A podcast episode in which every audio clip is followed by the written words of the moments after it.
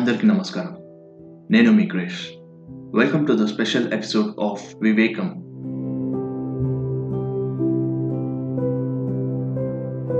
ముందుగా మీ అందరికీ దసరా శుభాకాంక్షలు. అశ్వయుజ మాసంలో తొమ్మిది రోజుల పాటు దేవీ నవరాత్రులు మరియు పదవ రోజు అయిన దశమిని కలుపుకొని దసరా పండుగ అని అంటారు. చెడు మీద మంచి సాధించిన విజయానికి గుర్తుగా హిందువులు దసరా పండుగని జరుపుకుంటారు.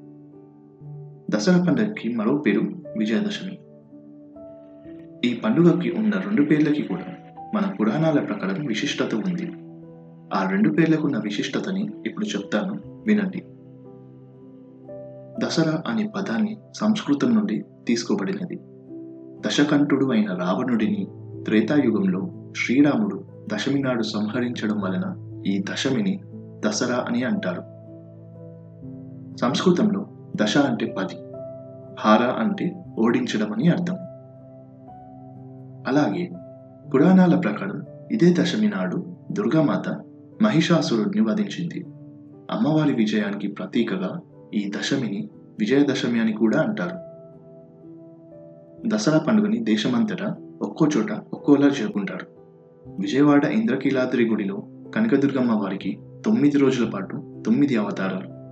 బెంగాల్లో దుర్గామాత మండపాలు తెలంగాణలో బతుకమ్మ పండుగ. ఇలా ఒక్కో చోట ఒక్కో విధంగా హిందువులు నవరాత్రుల్లో అమ్మవారిని పూజిస్తారు.